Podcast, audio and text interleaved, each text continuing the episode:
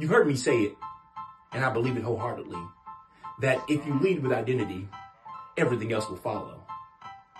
But I've had the experience in my work of coming in contact with individuals who want what follows, but aren't willing to lead with identity. It used to bother me, and I could not figure out why they did not want to lead with identity. Then it dawned on me that people think that doing identity work means that you're broken. When in fact, it has nothing to do with brokenness. And it's not an attempt to fix you. Identity work is about coming in alignment with who you are and not fixing, but honoring who you are and building a brand that is most authentic to who you are. So, if you're ready to lead with identity and become a supernormal superstar, visit yoursupernormal.com right now and let's do the work.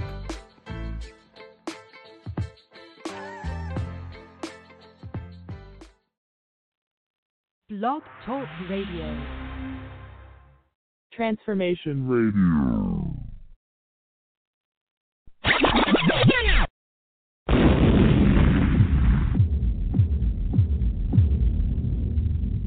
I won't just survive.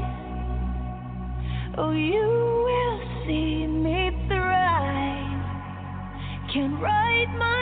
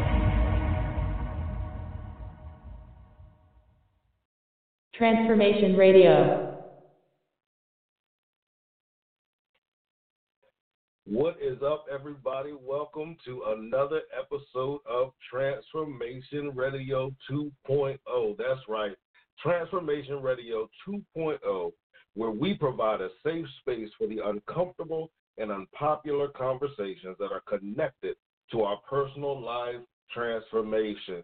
My name is Clifton Pettyjohn. I'm a purpose strategist, transformation coach, author, and spiritual leader. I provide tools and strategies to transition you from a life of merely existing to living a life full of purpose. Tonight's intro song was Rise by Katy Perry. Listen, I've been using that song a lot lately.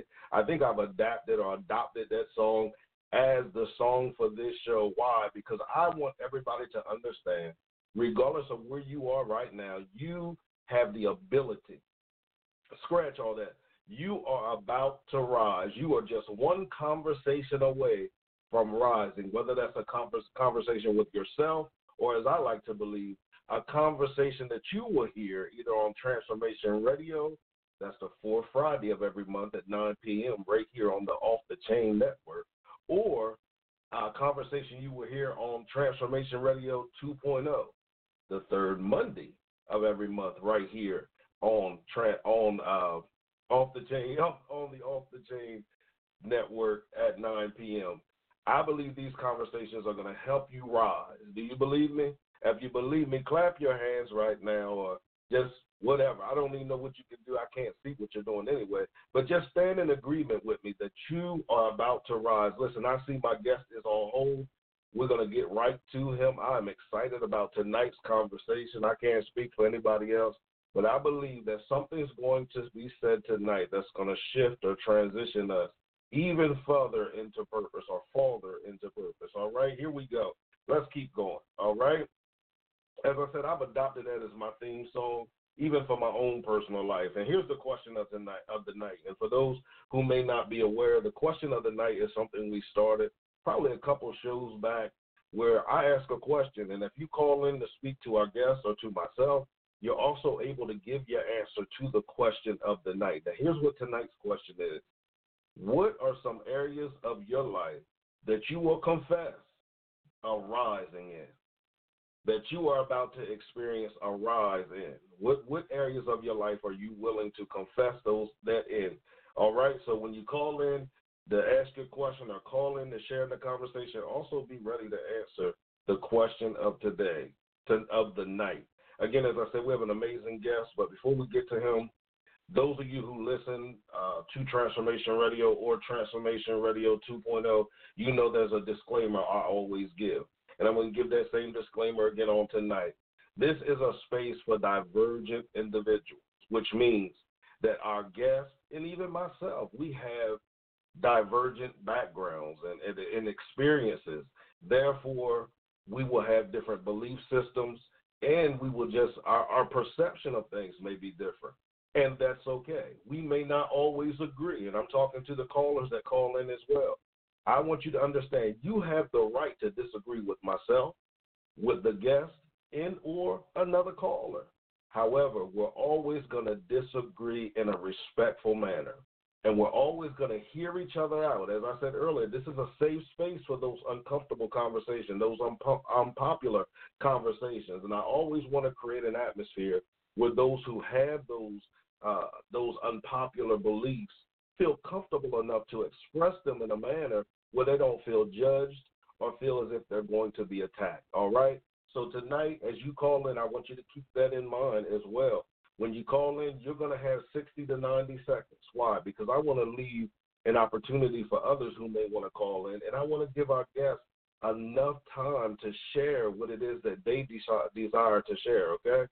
So don't get offended if I cut you off uh, or I have, I have to cut you, you know, a little short. I'm doing that out of respect to everybody. Now, there may be times when I allow some people to go beyond those 60 or 90 seconds, depending on what is going on. You know, if there's something going on and we need to go on more than that time, I will allow it. I don't want anybody to get offended if I allow someone to go a little longer than I allow you. Just understand it's just a flow that we're in on that night, okay? So again, I want to hear from each and every one of you. We value you. There would be no show without you. So I want you to call in. I'm going to open up the lines a little later on. The call in number is 516 387 1756. Again, 516 387 1756. All right? So now we've got all the preliminaries out of the way. There's nothing left for us to do but to welcome back to the show. That's right. He came on before. We had a great interview, but we had some sound issues. And guys, we have been working through, uh, I would say, the growing stages of this show. You know, this is a whole new venture for me. And I've been learning as we go. And I'm grateful for the guests that we've had sound issues that have been willing to come back. And he's one of those that have been willing to come back. Uh, as you know from the advertisement, he is a spiritualist and a thought provoker. He is a teacher, guys, and I want you to understand that tonight, even though we're going to be having a conversation, I want you to take your pen out, your pencil out. I want you to write your pad or however you're going to do it, or type it on your phone or type it on your computer. I want you to take down these principles that are about to be released from this very conversation. All right. So without further ado, I want to welcome to the show Mr. Samuel Bell Spires. Samuel. Thank you. Yes, thank you. Good evening. Good evening. Good evening. How are you tonight, sir? I'm well. How are you?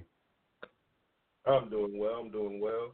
Again, I thank you for your willingness to come back on, uh, even though you know it was issues from our end. I appreciate that.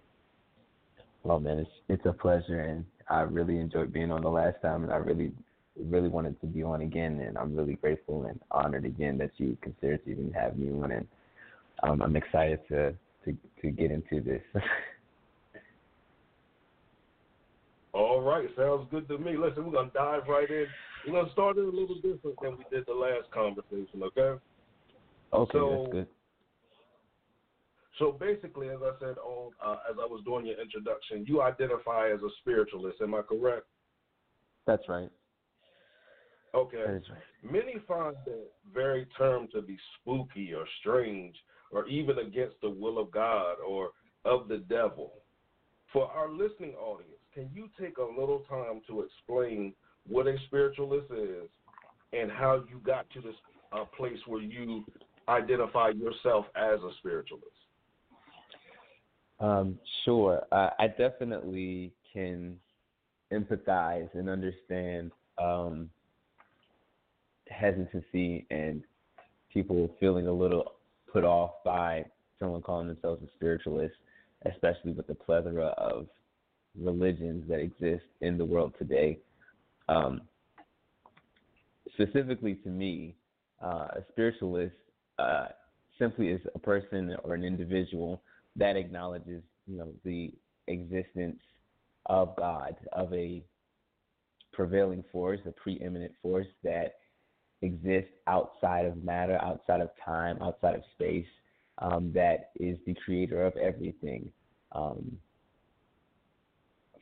specifically, you know, with regards to my spirituality as a spiritualist, I don't identify God as being the or some figurehead of a specific religion. Um, instead, I recognize that God is God outside of whatever religious space um, we might uh, find comfortable uh, for our ability to understand Him. Um, and so, for that matter, um, a, a spiritualist really seeks to understand God and all that is encompassed in that um, that being, and um, yeah, share that with the world, share that truth and understanding with the world. There's nothing spooky about Awesome. it. There's nothing. Uh, I'm sorry. There's nothing spooky about it. There's really. It's it's not. It's not uh hocus pocus or smoke or anything like that. I'm not a. I'm not a witch. I don't practice magic.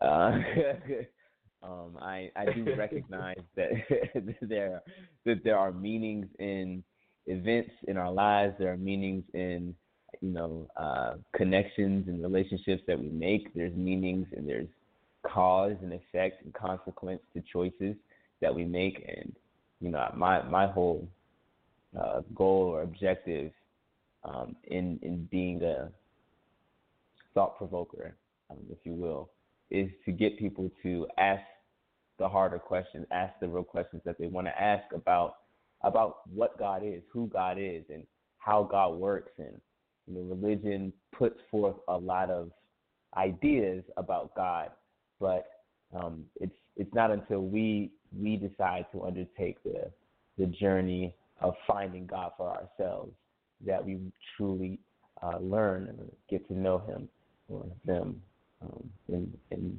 all they are. Great, great. Now you said something right there where you were saying about uh, taking the journey of finding God, you know, from a personal standpoint or on your own. How did you come to that? Because I know a lot of people that have felt as if there is a pull to get to know more about God or to get to know God on a personal level, but they've just been taught that um, you're just trying to step beyond the boundaries of who God is and where you're about to enter into is a dangerous place and dangerous, you know, uh, territory for you to go. You just need to calm down a little bit and just understand God in the nature that you've always understood God. Uh, well, as for my own personal journey, um, I'm my father is a bishop. Uh, my mom was ordained an evangelist, so she's not uh, actively um, engaged in that vein of of her existence and her being. Um, she does in church. She's a good Christian woman. um, but um, so I was raised in the church. I was raised in the Pentecostal church, um, as well as exposed to um, African traditions and religions um, at a very young age, and even through you know, preteen as a teen, um, as a young man, um, was also understanding African traditions and religions um, through uh, the practices of various family members, and so I was afforded a very diverse uh, education, if you will, um, with regards to different religions and different expressions of worship and God and understanding God, understanding supernatural and spirituality, that those whole realities. Um, and so for me, I had a natural draw to uh, fantasy and fiction, and still do to this day. I, I love games, video games, and things of that nature. I play those in my spare time. Um, and the idea of God is something that's very prevalent in video games, in fantasy, in in those kinds of literary, literary work. C.S. Lewis um, is one of my favorite authors. So you know, The Lion, the Witch, and the Wardrobe was extremely, extremely um, fascinating to me as a as a child. So um, I've, I've read all of his books pretty much. Um, even Harry Potter and just this idea of greater forces or powers beyond our control was something that was always fascinating to me. And the uh, pinnacle of those forces, in my eyes, in my perception, is God. You know, God is the creator. God is the beginning of all of that. Is, is if any of that was real, you know, is real. God is the one that uh, has allowed that to come into being and to fruition. Um, and so, for me, it was kind of like I want to know. I want to separate the the real from the fake. I want to know the truth. I want to know: is there a God? Are there angels? You know, what are demons? You know, are are these just you know scary stories that my parents, our parents, tell us? You know, that we're brought up on to keep us in line and keep us obeying rules. Um, and in some cases, I found that yes, that is true. Um, there's some a lot of myth that is infused into religion, um, and that's just I think that is the nature of religion, um, historically speaking, from the very earliest uh, periods of the church. Um, we were always, we've always, the church has always juggled with the existing idols and gods of the day and trying to separate itself from everybody else and saying we are the one true religion expression of God. We have the understanding of God. Um, I think that is arrogant, and, uh, and I, I don't, you know, uh, three thousand plus years later, we still haven't answered the question that we said we have the answer for, which is how to get to God. Mm. You know, there is the church is hemorrhaging members at this point. You know, it's people are leaving the church. They're, I shouldn't say they're leaving the church. They're leaving this organized art, this organized religion, um, and they are still searching for God. They're still searching for the truth. And it's hard sometimes to filter through all this religious and dogmatic noise that we hear in this day and age. You know, um, it's difficult to really suss out what the truth is. Folks are living their life chasing breakthroughs, trying to chase enlightenment, trying to chase all of these other uh, just superficial things that don't really lend themselves to a true journey and a true in-depth uh, getting to know God. If I I don't know really how to say what I want to say in this sense. It's just I feel that it's more than just reading a book. It's more than just attending church. It's more than just you know behaving in uh, these ritualistic ways and you know exercising in these these rituals, these various rituals. It's more than just that. That doesn't precipitate knowledge of God. It's I I believe that part of getting to know God, a part of my journey, large part of my journey has been making myself consciously shutting myself away and isolating myself from everybody, um, and mm-hmm. attempting to uh, really just turn off all the noise um, in my head, all the noise that's around me, so that I can hear the inner voice of God that that rests in me. I believe that God is the creator. I believe that in the beginning, you know, God said, "Let there be light," and whatever scientific method that accomplished the word of God, I believe that word of God was still preeminent and uh, existed in the beginning, and is is the cause of everything that we that we that we see around us. And um, that kind of conviction to me is not a Christian conviction. It's just any religion. If you study the religions, the most enlightened people of these religions come to this very same understanding, even outside of religion, scientific minds, mathematic minds, Albert Einstein, um, Bach, you know, these people came to the same conclusion through their various disciplines that, you know, there is this, this force that had, that from which creation emanates. And it's just, it's, it's a compelling, it's a compelling thing and fascinating thing to try to grasp this God what that means. People try to use God, and I think religion tries to use God, tries to weaponize God in order to uh, make them do something that that I, I don't know whether or not they would they would do if they would really care enough to do force people uh, to conform to various behaviors for the sake of salvation that they also say you know you already have. I don't understand sometimes with not just Christian doctrines, but these very strict codes, even in very strict Muslim sects, sects um, as very or Jewish sects, you know, where there are these very strict adherences to behaviors that they're not doing anything for your spirit. They're not doing anything for your soul. You're just, you know, exercising. You know, if, if it's going to church and dancing for two hours straight and saying you had a good time, you know, I, you know, you could do that at the club. That's not spiritually efficacious. What is it doing for your understanding of God? sorry, I'm rambling now. no, no, that that that was good right there. Um, because I, I think as you were talking, it was like I was going through a journey uh, back in time, and I you said something about uh, chasing a breakthrough, and when mm-hmm. you said uh, chasing a breakthrough, it kind of triggered something in me. Even you know, as we went, as you were going further in the conversation, and you were talking about, um, you know, the the the rituals that I call them rituals that that we have become accustomed to, whether it is sure. going to church and dancing for two hours, and I love it. You know, I do love that. I every now and then yeah. who doesn't? But like yeah. you said, we can do the same exercise at the club. But I always tell people at the end of the day, what used to sadden me was I could talk to people and they'd be like, "Yeah, we had church today," and I said, "Okay, well, what was the word?" Oh, I mm-hmm. don't know, but honey, we danced.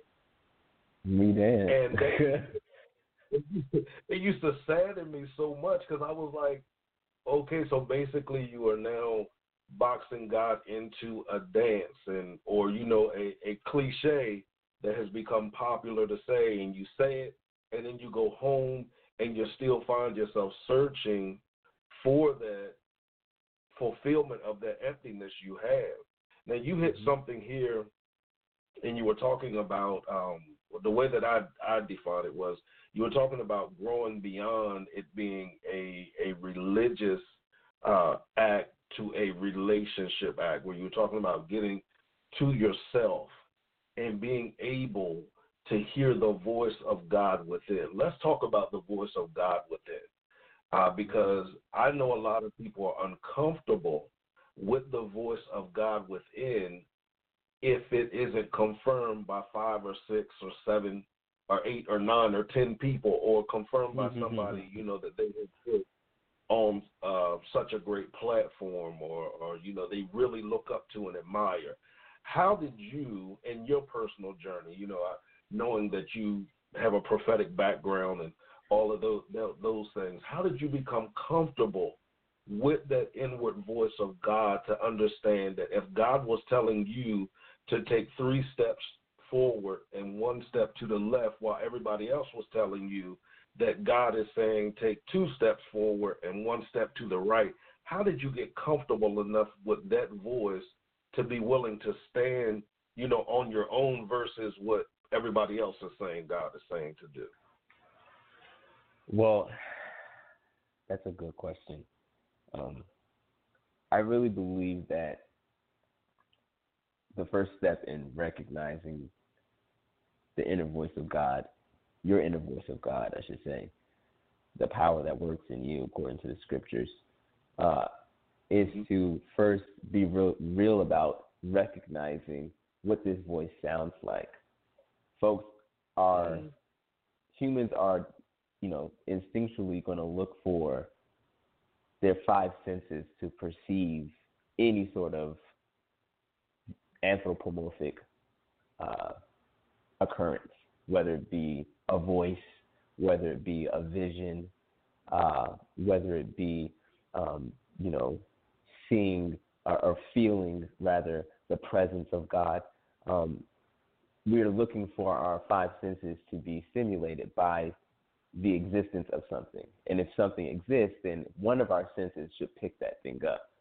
Um, and it's difficult when you're talking about something that exists beyond what our senses can perceive. We're talking about God here. Um, you know, it takes you recognizing that God is you, part of you, right? There's there's at least a third of you that is God, that is your spirit, that belongs to God.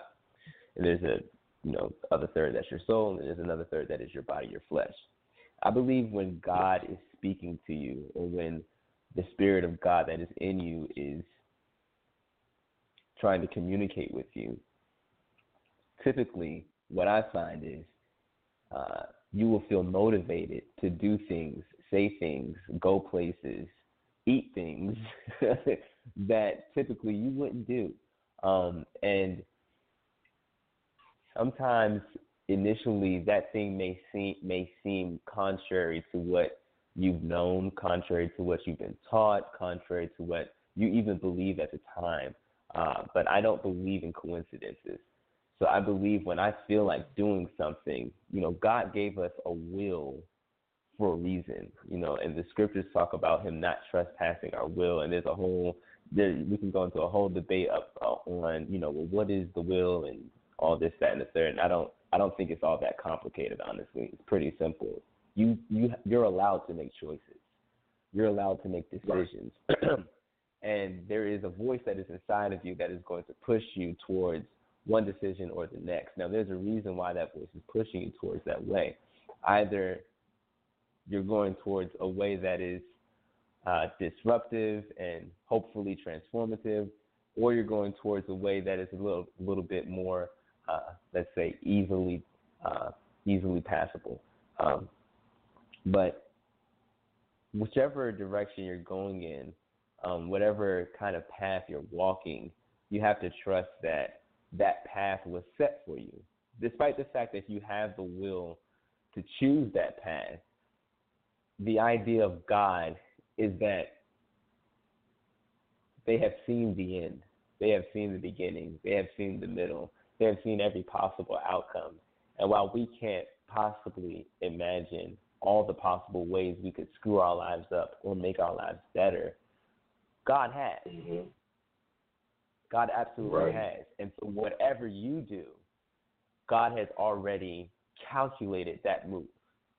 And it's inevitably it will lead you towards your destiny. Now you can take a very hard, destructive road toward destiny, or you can take a road that is still going to have some challenges, it's still going to have some hurdles that you have to tr- you know, jump over. But there's going to inevitably come a point in that road where the path will be made much clearer each step you take. Um, and I think that is something that you should look for when listening to that inner voice. What did that decision that you made yield? What did that choice, you know, what what consequence did that precipitate? You know, what did you reap when you when you planted that seed? What did you get back out of that? Did it give you anything? If it gave you nothing, then maybe this is a lesson learned. This is not a good way to go. This is not a good method. This is not a good connection. This is not a good relationship. Did it yield fruit? Did it yield, you know, something that was substantial, something that was going to sustain you, something that is pushing you forward, that is giving you momentum? Then this is good. We should invest more into this kind of thing. And you have to you have to be objective enough to to uh, to recognize and admit that the voice of God sounds a lot like your voice. It's you wanting the best for yourself, but there's also God wanting the best for you. Great. And I hope Yeah. those of you that are listening that are out there and you struggle with making decisions, I hope that you listen to the way that uh, Samuel explained, you know, the whole decision making process. Because I know that uh, some of you that are listening to the show, some of you I've spoken to, and I've shared even my own story, they used to be afraid to make decisions because it had been instilled in you that you want to make sure that you make the right decision and it has to be the God decision because if you don't make the God decision, then this is going to Mhm. happen and that's going to happen and this is going to happen. But when you process it the way that he just explained, that you begin to understand that regardless of what decision you make, take the time to look at those decisions that you make to see, okay, what is the fruit from it? And do I need to Mhm. continue in this path or do I need to go in another direction? But don't be scared and just freeze up and not do anything. Just step out sometimes and be willing to make those uncomfortable decisions because I always say purpose is found in that place of uncomfortability. Absolutely. Do you agree with that purpose being found in the place of uncomfortability? I mean, absolutely, absolutely. Um, I think inertia is the worst thing, the worst decision you can make to not move. You know, and there's a difference between being frozen and stuck in a place and deciding to move through life with an air or with a disposition of stillness. You know, even still waters continue to move. The water on the surface may seem to be still, but there's still an undercurrent that's flowing and keeping that water moving and not stagnating. When you stagnate, you really mess yourself up because you block yourself from making I shouldn't say you block yourself from making decisions. What I should say is you block yourself from controlling those outcomes. You have the ability to control the outcome of your life if you become an active participant in your life, which means you have to make those decisions. But if you continue to just let the decisions make themselves, that's your choice as well. And there's a consequence for that. It's called stagnation.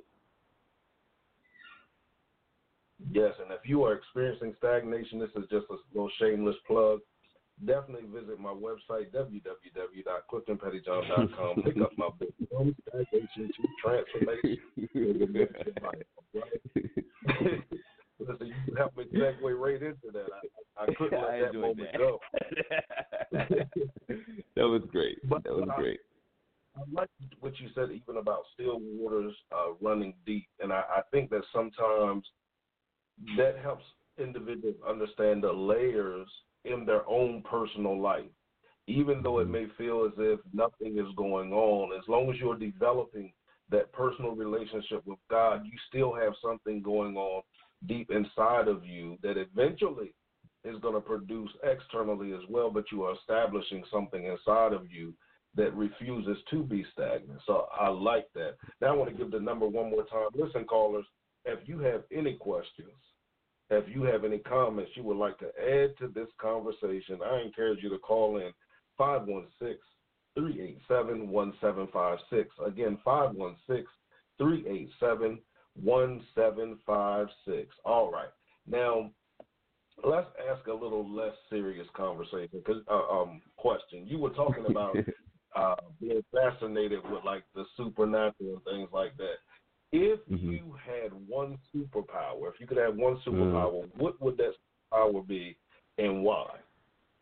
Oh man, I thought about this one for a long time. If I had one superpower, uh, it would probably be telepathy, and this is this is the reason why. Telepathy is the ability to read people's mind, but it actually goes much deeper. It's your the ability to project your mind into the mind of other people and project your mind on various different planes um, which essentially is you, your consciousness, on various different planes, and allows you to see on various different planes information and things that we wouldn't otherwise be able to see, and perhaps on one of those planes be God. Um, um, That's good. so that's that's that's yeah, that's the surface reason of why I would want to have the power of telepathy. Great. That that's cool. That's cool. That's that's probably the same one that I was um that or, or being invisible. Mm. I think I would want to be invisible sometimes, but I think my motives for wanting to be invisible wrong. I think it, it's kind of uh, a revenge. I don't know if it's a good thing, but uh, you were talking about the mind um, with answering that question. So I want to talk about the mind just a little bit. I want to talk Mhm. about, you know, in your journey, your own personal journey uh, that you're going through.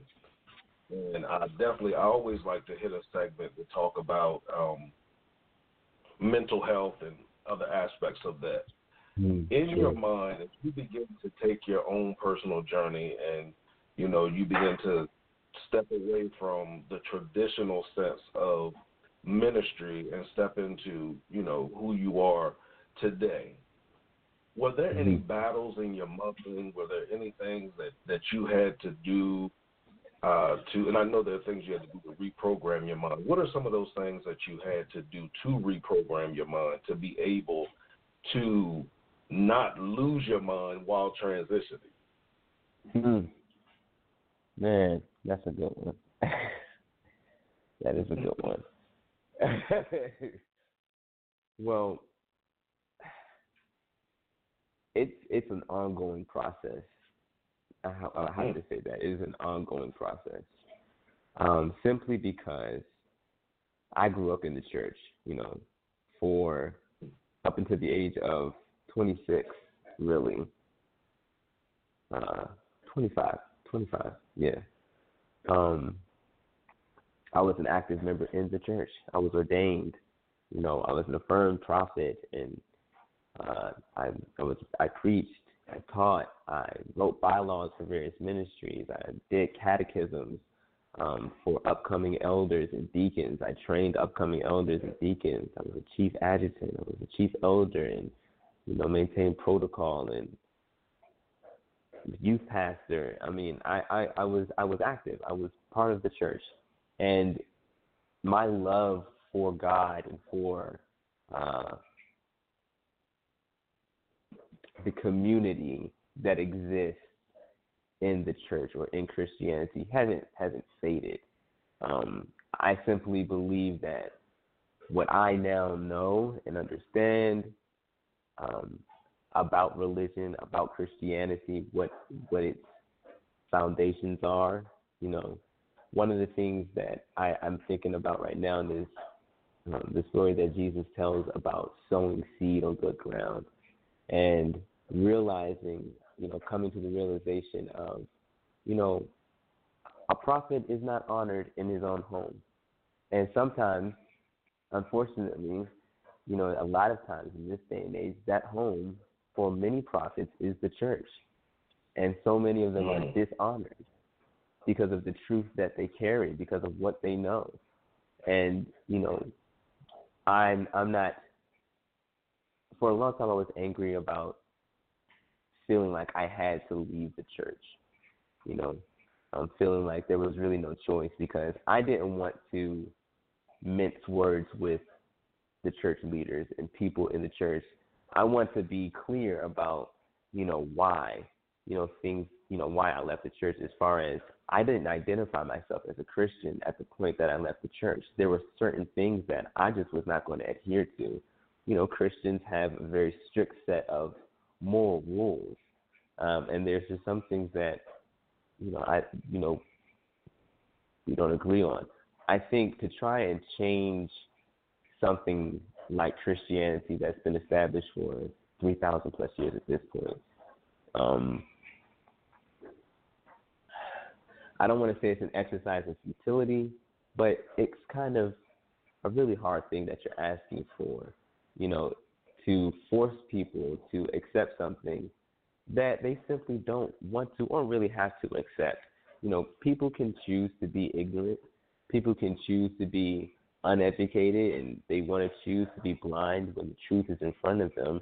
That's their that's their prerogative. And I believe that there's a lot of effort that has been made on the front of bringing truth and clarity and insight and affirmation and inclusion to Christianity that anyone that is rejecting those things is just they're willfully stepping into discord. And I, I you know I don't have a lot of tolerance for that. And that was my biggest challenge in coming to terms with the truth of what I was learning about God. You know, it wasn't what I was taught. It wasn't, you know, what I knew for the last 25 years of my entire existence on Earth. It's a short existence, albeit, but it's my 25 years of existence. It's all I knew. And having my world shattered by that truth was just, you know, it was incredible. Um, but I think there's an amount of ego that was involved in me being able to maintain sanity because I understood that regardless of what was happening, that God is in control of all of this. You know, I, I feel like my world is crumbling, my foundation, everything I thought I knew, you know, I'm gay and that's like a sin and now I want to get married and that's definitely a sin, you know, I'm probably going to hell, you know, and coming to terms with all of that um was like a, a, a reckoning for me I had to decide, well, am I going to live in fear and lie about uh, who I am, or am I going to embrace who I am and you know just throw caution to the wind and say screw it? You know, if I perish, I perish. You know, I, I feel like I'm in I, I'm in good company with um, the various people in the Bible that I read about as a child, like Eve, where she wasn't scared to go before the king and present herself as she was. And I thought that I, I believe and I feel that's such a powerful statement, you know, in the face of whatever your religion is saying about you, whatever part of you, how you dress, you know, who you love, uh, what you really think about the afterlife, uh, whether you're going to be married and have sex outside of or have sex outside of wedlock. You know, whether you don't want to have children as a woman, whether you want to be the most, you know, ambitious person. You know, I think people wrap their their desires and their dreams up in the framework of religion so much that they don't really dream. They try to become something that religion tells them that they have to be. You have to pray. You have to fast. What is that really doing? For you, right? Like if you're slim, you're gonna get skinny. You're gonna become kind of looking anemic. You know, people gonna think maybe you're not you're not taking care of yourself. You know, I'm trying to put on weight. I I can't be fasting all the time right now. So it's like behaviors that we exhibit on, on you know for, for the sake of religion, sometimes are more detrimental to our existence and our, our ultimate purpose. I'm not saying don't fast and you know don't pray. I definitely pray every single day, but I don't pray because I'm scared something's going to happen if I don't pray. I pray because I want to mm-hmm. know God. I pray because when I pray, it's not me saying, God, I, it's not just religious prayer. When I, it's not, it's not a religious prayer. I don't say, God, I thank you for this. I thank you for my, and and and I, I don't go in, you know, I don't go carrying on. You know, I I come to Him like a real person, like the person that I am, and I say, how, you know, I talk to God, hi God, how you doing? You know, you know, I acknowledge Him as or them as uh, that's something new that I'm I'm trying to acquiesce the program. I said it was an ongoing process, but when I try to speak of God, I'm trying to remove that those various gender pronouns that are associated with God or with religious mm-hmm. the religious context of God, and I try to say they because you know even in the the Bible it describes God as being without gender. God is a spirit. Right. And they that worship God must worship God in spirit and truth. So my prayers to God are conversations with God. And I will put thoughts and questions and dreams before God out into the atmosphere, if you will. And I will feel inside of me. Sometimes I get a little rush, to be honest. Sometimes I get a mm-hmm. rush. And I feel inside of me a leaning or a tendency towards one of those is something that I've put out in the air. And I'll know that that is a pathway that I can follow to ultimately a decision that's going to benefit my journey, my current journey in life. My ultimate goal for myself is to to be happy, to be free, to achieve true liberty, to achieve, you know, that just fundamental ability to choose what you want to do from day to day. And it's a hard journey. You know, I'm taking IT classes so I can accomplish that goal, so that I can have the resources and finances to be able to live free and be able to sustain myself and my family. Um, and in the same time, I'm learning so much more about God. You know, I'm learning that in allowing yourself to want more for yourself uh, you really are able to tap into an understanding of the abundance and the vastness of what God has created for us. You know, mm. um, I believe that the earth is ours, it's our responsibility, but it is also ours. And I think that we should embrace that responsibility in taking care of it, maintaining it, but also being able to live from it and live off of it. Definitely, I, I definitely agree there. And you said something.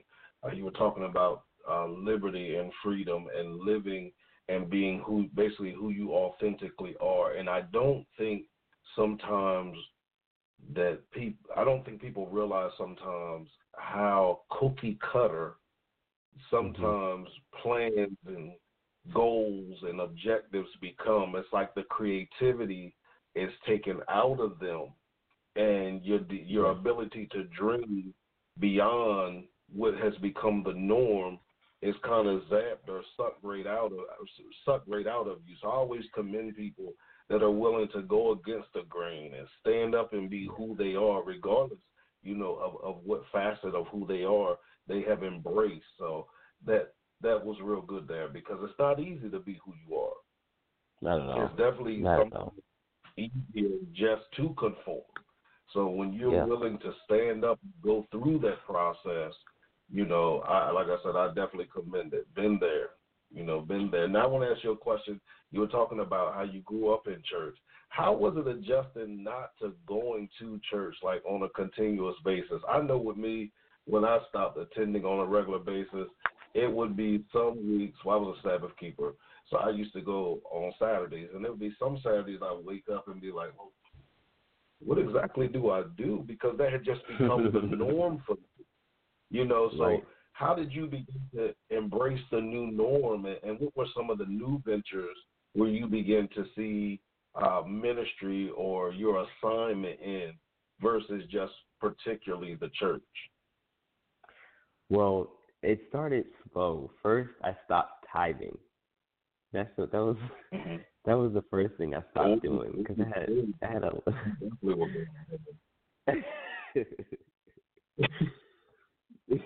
I had a long standing issue with tithing anyway, even as a child, just because I never I did not understand the mandate for us to tithe when my when what we see in the scripture was an act of free will. Abraham decided to do something in response to something God did for him. So I, I just Right. that had always confused me. So I had an issue with tithing. So once this whole kind of questioning of what the truth really is, seeking, looking for the truth, started for me, um, tithing was instantly cut out. and that was like about a few years while I was still going to church, but I just like stopped tithing.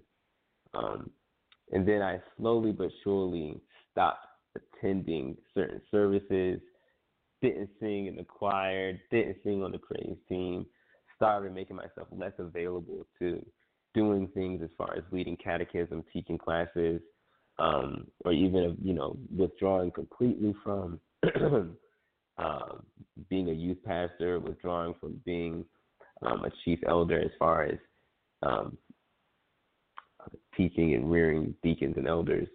Um, I started moving away from that stuff and then just took that way, try to take that pathway as a slow segue out of church. I was ended up I ended up having like a really explosive moment during a service where there was a, a preacher um, that was speaking and she started speaking about how, you know, uh, she said, why should gay people have the right to be married? Um, is this in calling it nonsense that gay people would have the right to be married, and I, I exploded. I had I outburst. I, I, I became quite irritated and agitated, and I was very vocal about it.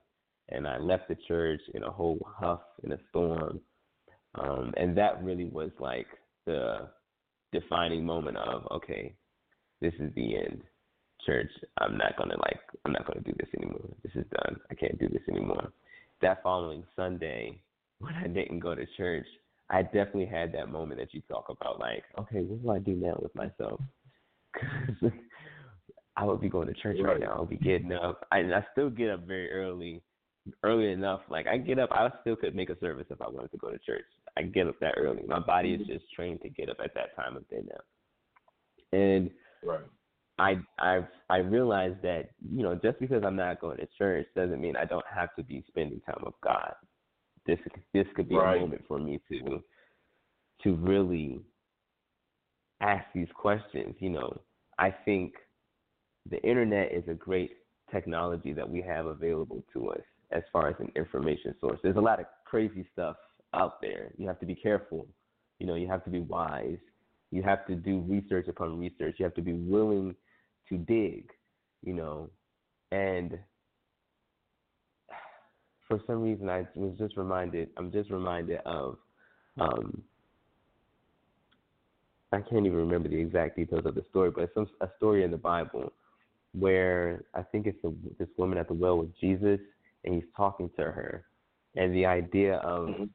um, the cultural idea behind it of the women going out to dig wells of water um, so that these wells could exist, and in really the digging um, for me, when I think about it right now, it's like you're digging for the water, you're digging for the truth, you're digging for that sustaining life source that is going to you know keep you going um, on on your path, on whatever path you're choosing, and help you steer you, navigate you towards good decisions that are going to bring you to success, bring you to an abundance of life. Um, committing yourself that will really test you as far as your faith, whether or not you truly are committed to getting closer to God. You don't go to church, so you have all the time in the world to really study, to really, Right. even if it's just watching a documentary. You know, there's so much stuff on Netflix. There's so much stuff on Hulu.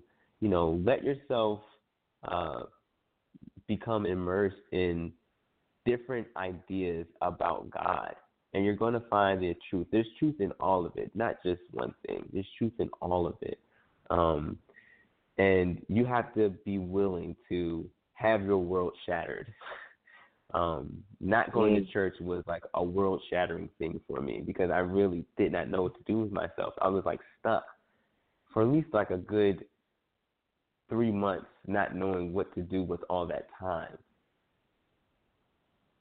And I, it, the first thing I realized when I finally started getting some footing on, on all that time was, gosh, I've wasted so much time just doing the same thing over and over and over again and not getting any kind of result.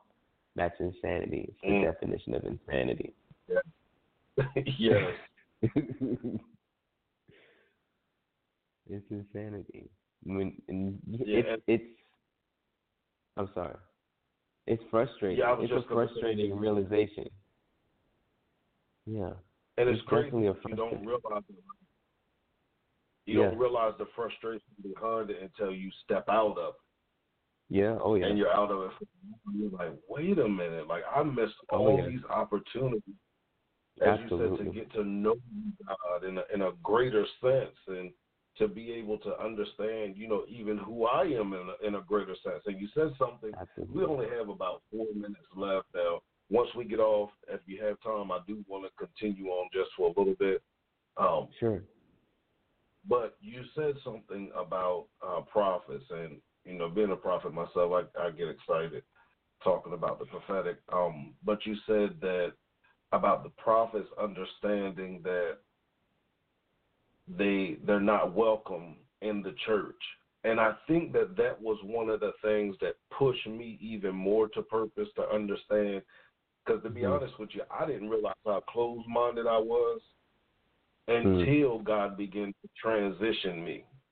Because you know, I growing up, you said, I, I, I, God can use me anywhere, but we're Mhm. programmed to believe that the prophetic is is for the house. It's just that right Mhm. there for for that specific house or wherever God has you. It's always involved with the church culture. And I got to say, the greatest thing that happened to me, you know, as a prophet, was leaving because it opened Oh, yeah. the world up so much. Yeah. So much. So I, I encourage you, if you are a prophet out there and you are struggling with the concept and the idea of it, allow God to stretch you beyond your Mhm. even wildest dreams to understand. Absolutely. We, we always talk about ministry being outside of the four walls, and we talk about the mountains of influence and all of those things. But really begin to allow God to show you where He's called you to be and show you, uh, you know, just so many opportunities that are out there for you instead of trying to condense what you've been called to do in this culture that, that just is, Yeah. is not there for. But listen, real quick, we have about two and a half minutes left. I'm gonna give you a minute and a half to give your last words to everybody. Then I'm gonna take Okay. that about last minute and go ahead and um, close out. And then, as I said, if you're able to stay on, I want you to just stay on Yeah. for a couple more minutes so we can keep going, keep the conversation going. But I put it in your hands. Also, don't forget to let people know how they can connect with you as well. Okay.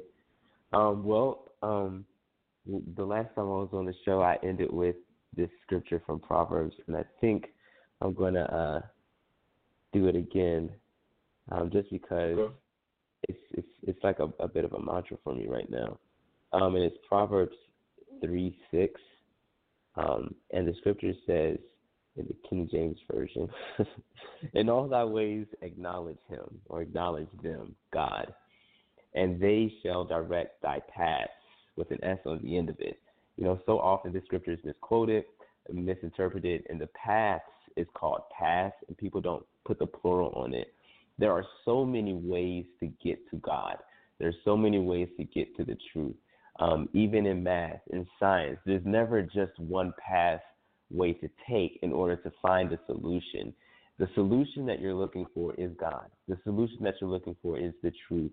Um, and don't be afraid to take a journey that takes you down a pathway that not many people have taken that takes you down a pathway that may not seem familiar or may seem uncomfortable. As as you said earlier, there's there's so much authority in places that you you're you're uncomfortable because it, it allows you actually freedom to make a decision without having to think about the real consequences of that decision. You don't know what's going to happen anyway. So just choose. Choose to go on the journey. Choose to get to know God. Choose to get to know yourself and choose to be free. That's great. Again, uh, Samuel, we we thank you for being with us on tonight. I also thank everyone for joining us. Do not forget to join us this month. I have Willie Saunders the third Monday of this month and Dr. Jesse Saunders the fourth Friday of this month. All right, guys. To stay up to date with everything that I have going on, visit my website, www.cliftonpettyjohn.com. Also, uh, follow me on all of my social media platforms. Just type in my name, Clifton Pettyjohn. Thank you again for tuning in tonight. Without any of you, there would be no show at all. And as I always say, create a great day, walk with purpose, and by all means, execute your vision. Be blessed. All right, we are off the air. Do you have a couple minutes to stay on with us? Yes, I, I do. I, I can stay. Okay.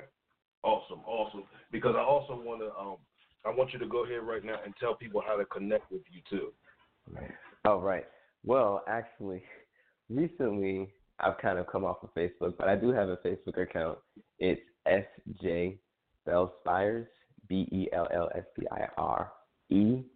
Um, that's my name on Facebook. If you want to request me, just send it. It probably will fit because I don't know how long I'm going to be off Facebook, but I'm not on there right now.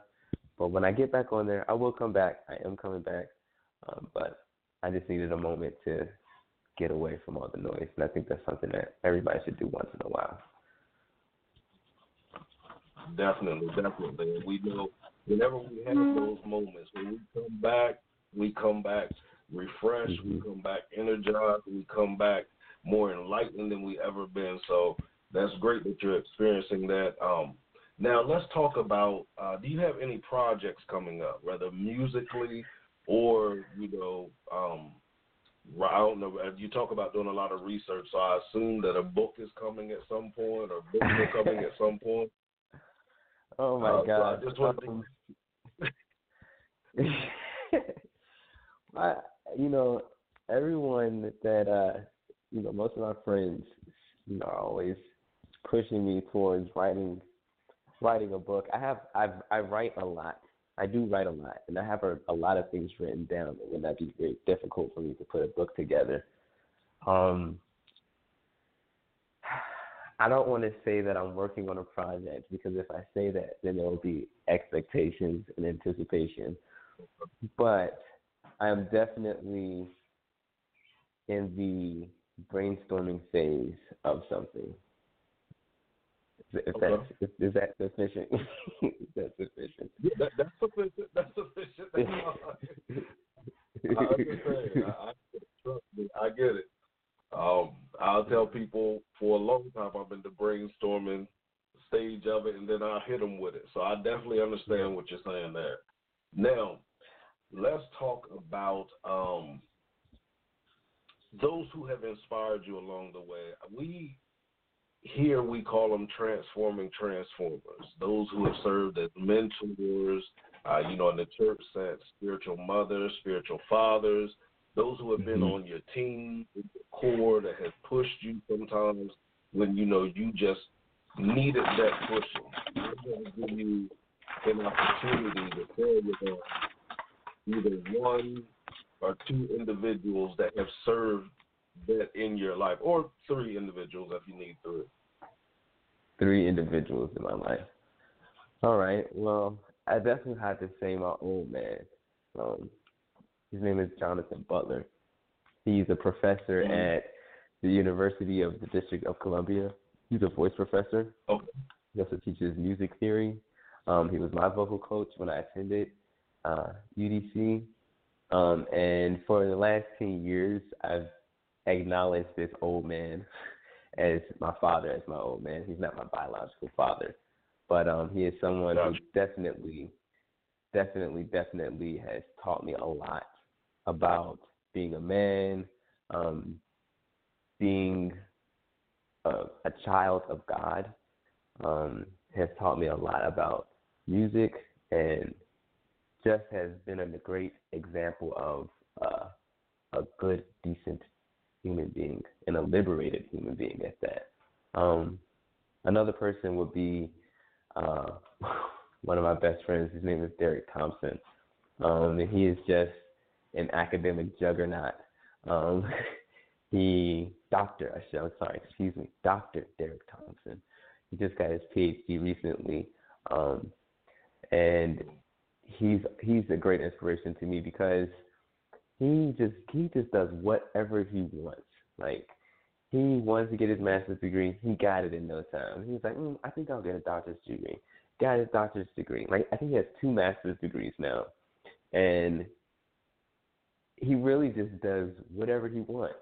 He, for me, is uh, an example of what it means to be a free person as far as um, his him attaining and chasing his dreams and chasing his goals.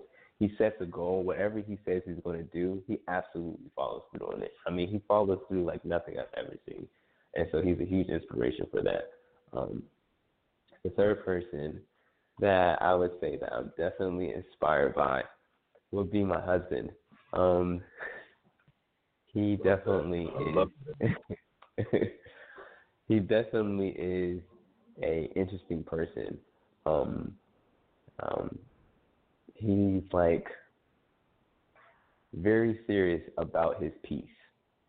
He's very serious about mm-hmm. maintaining just his chill, if I could say it like that. Um, mm-hmm. he he's like for me, he's not typical. He's not churchy or really religious or anything like that. He doesn't get into um, religion or anything like that. Um, he's, you know, just a regular person, just a regular guy. But he's an example of the kinds of people that we talked about earlier that don't go to church, don't really engage in all the religious antics, but they search for God. They search for truth. They search for understanding. They search for wisdom um, and knowledge of things and forces and concepts that are greater than all of us. Um, and he, he does that. He does that in spades. Um, and he's a he's a great person all around. He's helpful. He's sincere, and he's genuine. Um, and it, it's something that uh, really helps me because I have a hot temper. Um, when I watch him and see him deal with the things and drama and trouble that he deals with in his life, but still kind of keeps an even kill when he has to deal with others and he's nice and kind and sweet others despite the crap that he suffers in his life. Um, that's something that I, I'm I'm inspired by because I have a bad temper and I don't really like people and I'm quick to snap at somebody, but he's a little bit gentler than I am. I'm trying to learn how to be more like him and be less quick to to go off. Well, that's good that you, you he balances you out. That's great there. That that's definitely a great thing there. But listen, we salute everybody that he honored on tonight. We thank you for the impact and the imprint that you are leaving in the lives of other individuals. We thank you for standing and being transforming, transforming. Now, mm-hmm. I have one more question, then we're gonna close this out. Um, you are a um, you were talking about how you like to play video games. Now, yeah. for those who are in search of God and all of those other things, how do you how did you find balance in your life? Because there are some that feel as if they have to be like so serious, like I'm searching for God, my eyes are closed, you can see the veins in my forehead.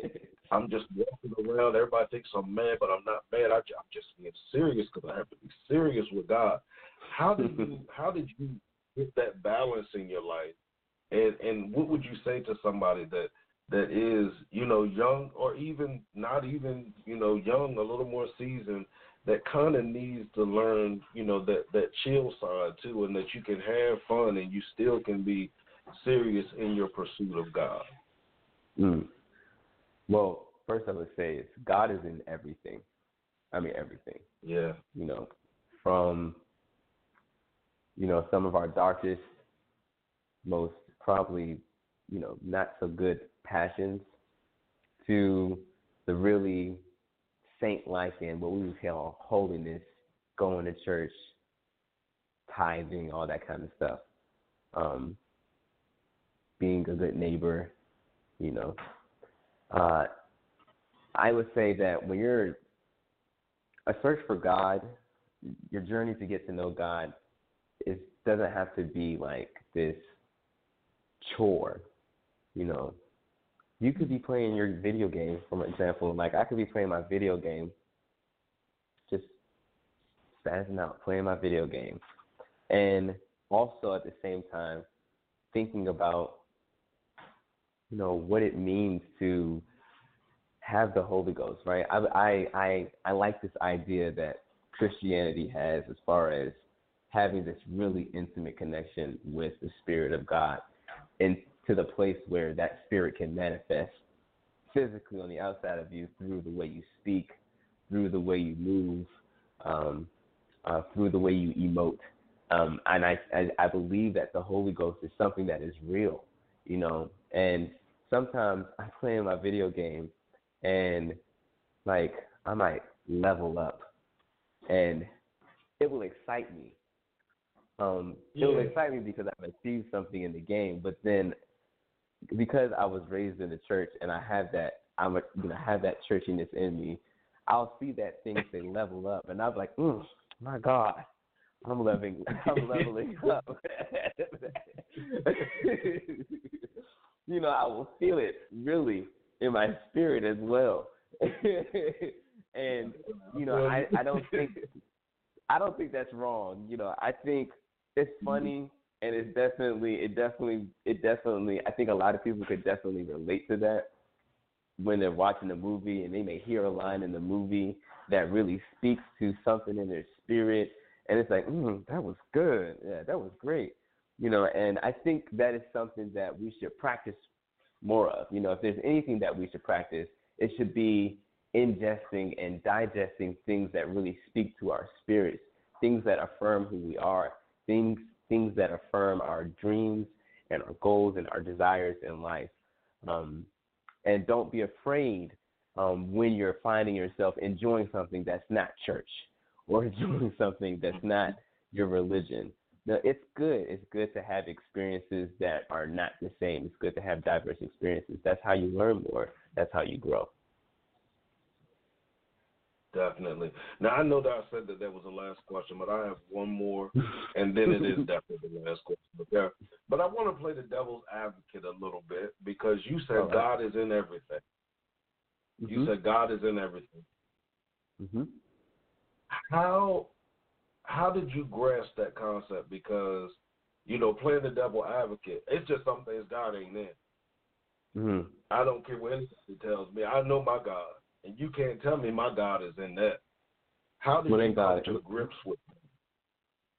Okay. Huh? No, go ahead. Go ahead. What, How did I? How did I? Yeah, hold on. How did you come to grips with understanding, or did you always have the mindset that God was in everything? Because you know, sometimes I know, like I always share my my story. I came from that closed mindedness that it's just some things God ain't in. And as I grew and evolved, I began to realize, wait a minute, Mhm. God is in that. So how, how did you that, and how did you embrace that? Um, and how would you communicate that to somebody else too that that has that mindset because that's what's been drilled inside of them that it just isn't some things that God isn't in, or it's just some things that God isn't in. you know, my my mind goes to the creation story in Genesis and how God breathes after he molds man out of the dirt. He breathes into man. My mind thinks about the spirit of God moving upon the face of the water that same spirit inhabiting every li- living creature, you know, and every living creature, including human beings. That same spirit, you know, pushing men, pushing mankind to evolve and develop technologies that, you know, are able to do things that we couldn't imagine in our wild, wildest dreams. Some of those things are destroying, like nuclear bombs. Some of those things are creating, like the ability to farm and plant trees and grow crops and raise animals. You know, I think the notion that God is oh my God, I'm scared to say this. the notion that God is the notion that for me, the notion that God is good and God is not bad is something that is a little bit counterintuitive. If God created everything, he also created the darkness. If everything came from God, that means darkness came from God. Or that means darkness doesn't exist and we're all it's all in our heads, which would mean Lucifer doesn't exist and it's all in our heads. And that may also be true. but I don't know if people are really ready to embrace that level of consequence when they're thinking about the nature of God. You know, is he a benevolent God in the sense that he's doing what we want him to do? Because that's how we assess whether something is good or bad. Does it benefit us? Is it good for us? Is it bad for us? That's how we assess it. That's not objective, you know, and God doesn't exist or conform to what we want him to do, or we want them to do. You know, I believe God is indeed in everything because everything emanated from God. So how could it not? Mm. Now we're gonna stop right there because I said that was gonna be my last question, but we definitely gonna have to get you to talk about God being in good and God being in, you know, not good. We're gonna we're gonna have to bring you back so we can unpack because that that's a whole show right there in and of itself. Uh, so again, I thank you for joining us on tonight, listeners. I thank each and every one of you for joining us. Don't forget, as I said, the third Monday of this month, I'm sitting down with Willie Saunders. He is a mentor and a professional speaker. And then the fourth Friday of this month, I'm sitting down with Dr. Jesse Saunders, who is a therapist. So I want you guys to join us again. And as I always say, I already closed it out, but I just want to remind you just continue to be who you were created to be. Make the moves to get as close to who you were created to be as possible. All right, guys? Again, thank you for joining us on tonight, and we are out of here. Peace.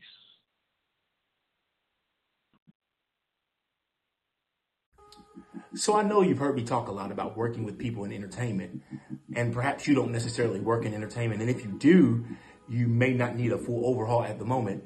However, you may be facing a challenge or working on a project that you could use objective perspective or expertise on. Um, this is why I offer consulting. Here are the areas I can help you in branding, marketing, creative strategy, spiritual development, identity strategy, style and image, content strategy, entrepreneurship. I would love to work with you to navigate your challenge or to enhance your project. If you want to book a one time session or inquire about a short term consulting relationship, you can do both by visiting yoursupernormal.com. Let's get it.